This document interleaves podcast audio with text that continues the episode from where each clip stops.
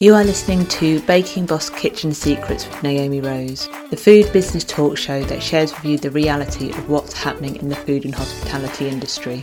I am on a mission to help as many people as possible grow and build successful food businesses. Each week on this podcast, you'll get useful information, top tips, as well as what's really happening in the kitchen behind the scenes. Let's get on to today's show. Good morning, good evening, good afternoon, whatever time of day you are listening in. I am Naomi, and this is the Baking Boss Kitchen Secrets podcast where I share some of the ins and outs of my experience of working in the food, baking, and hospitality industry. I hope you're all having a great week, whatever it is you're up. Today, I am going to be talking about that something that doesn't sound well, very sexy at all, but it's super important for your baking business or any business come to that, but particularly in the world of hospitality, and that is cash flow.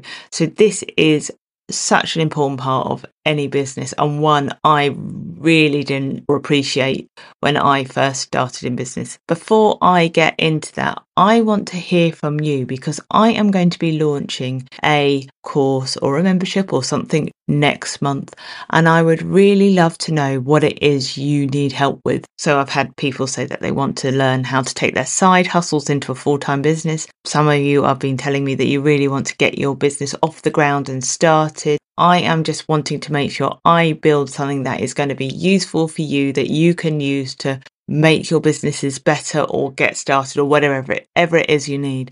So do let me know. You can drop me a message at naomi at bakingboss.net or you can come and hit me on the socials at I am Baking Boss on Instagram and Facebook because I would love to hear from you. Let's talk cash flow. If you've listened to my podcast before where I've been talking about finances and numbers, which again, they're not the most exciting episodes on the face of it, but it's like I say, it's so important to get these bits right because this is the foundation of your business and getting these bits right. But when I first started off, I didn't really understand cash flow. I, underst- I, I understood the principles of it, but I didn't really appreciate it until I was in the thick of the business and realized how important it was.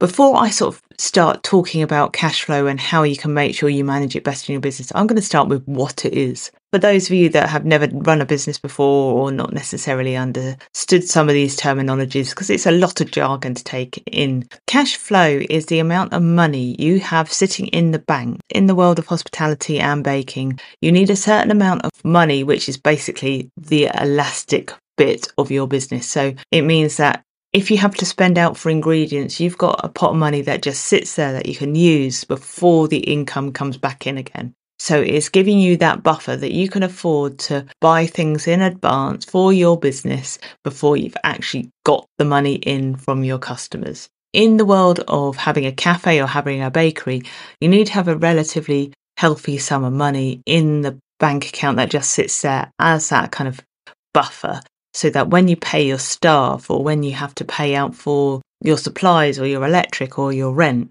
you can't just rely on having sold something to get the money in. You need money before you actually get to that point in the bank so that you can then build a profit from there. Having the right amount of cash flow is really important because if you haven't got the cash flow to balance the books and pay the bills ahead of actually earning the money, it puts a huge amount of pressure on you. It's a huge amount of stress and then you can't actually deliver on the goods you need because you can't afford to buy up for the ingredients in advance or whatever that might be or the staff. So you can see why cash flow can be a real make or break for a lot of businesses. And it certainly at times it really tested my business, particularly during the COVID times where cash flow was quite extreme as to when people would come in and when people wouldn't come in because the predictability of business had gone in that way. The reason why I wanted to talk about it today is because I want to make sure that you understand what that might mean for you and your business. Where you have to really start is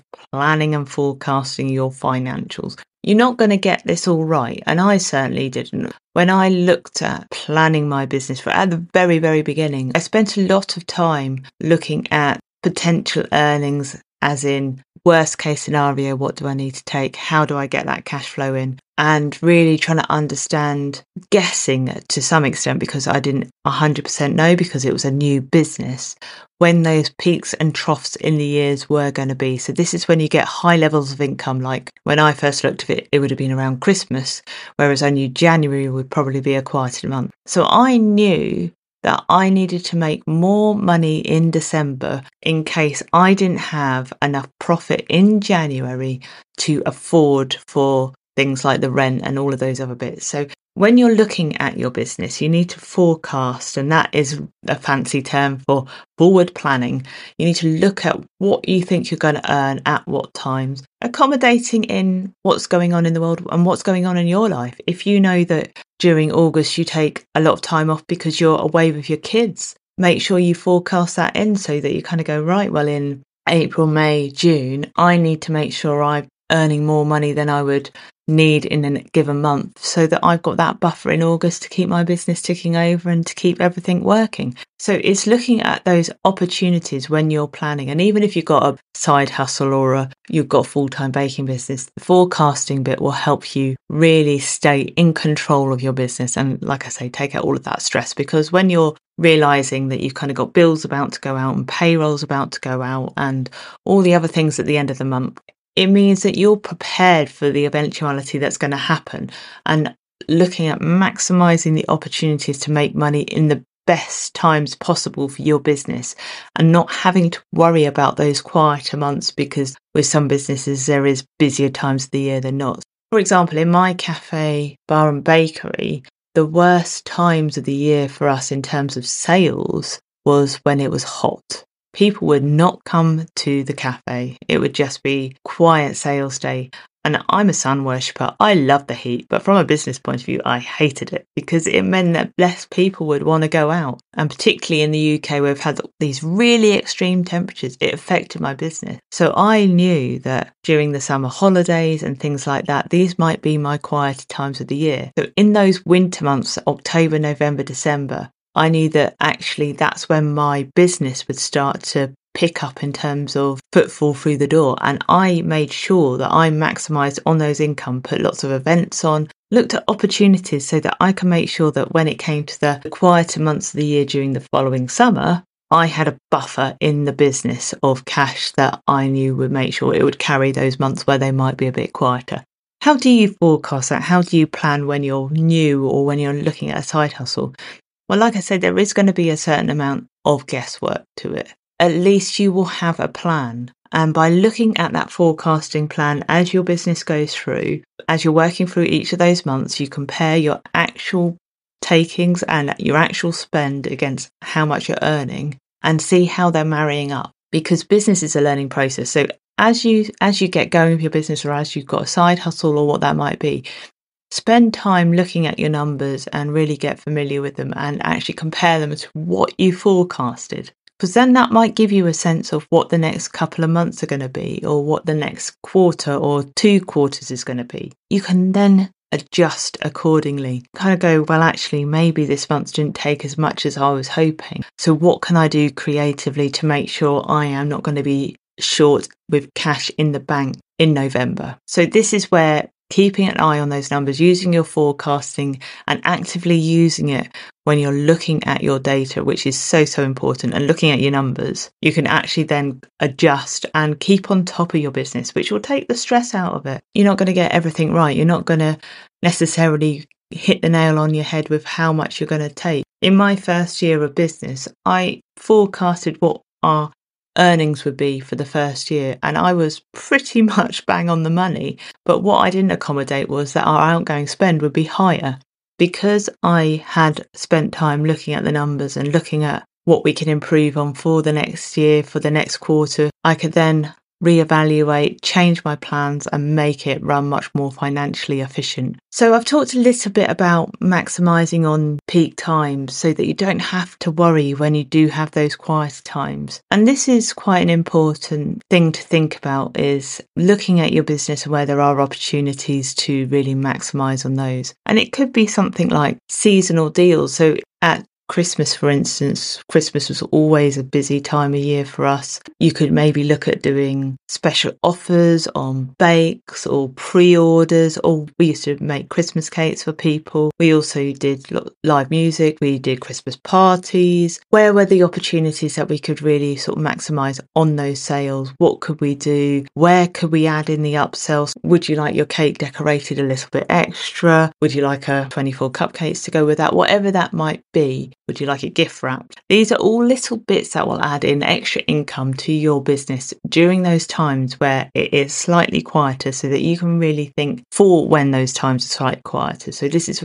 using those peak times. Something else to really consider is in those quiet times, where can you look at making those extra bits of income? What can you do to bring customers in the door? And this is maybe thinking about special offers, or I've talked about it before in the pricing podcast last week. We did a happy hour, which brought us in not that much money in terms of actual cash sales on those cocktails that we did because we did two for one on the cocktails, but it got more people in the door. So it's knowing and being prepared for those quieter times of year when you know actually I'm not going to take as much income, which means I'll probably have a little bit less cash flow in the bank. What can I do to keep people coming in? Where can I add in those little extra special offers? Maybe it's a subscription bringing in a new subscription to your loyal customers. So, say, buy a coffee, grab a loaf every week for four weeks, and you'll get 5% off. They might have done it every other week. This way, they're coming back every week and they'll probably buy a cake at the same time.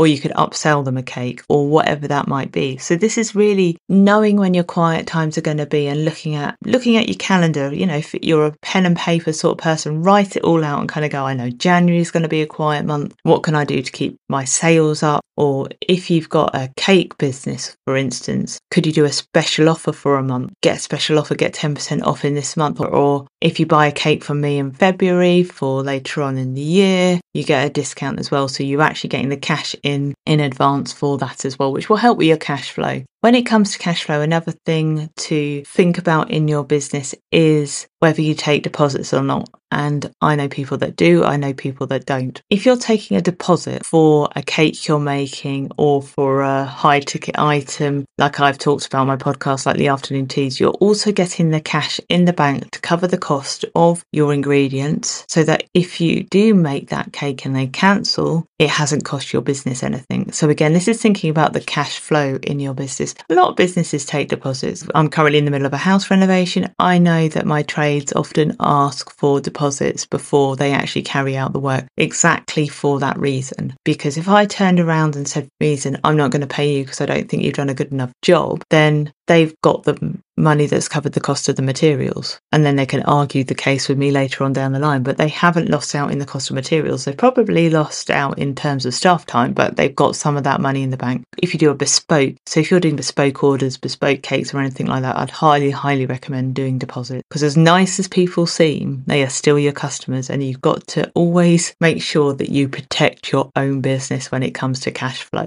Because I know, I know some of, there's some lovely people, and most people do seem trustworthy, but there are sometimes a few that appear like that in the face of it and then turn around and don't want the cake or decide not to buy the cake or something happens, then what do you do?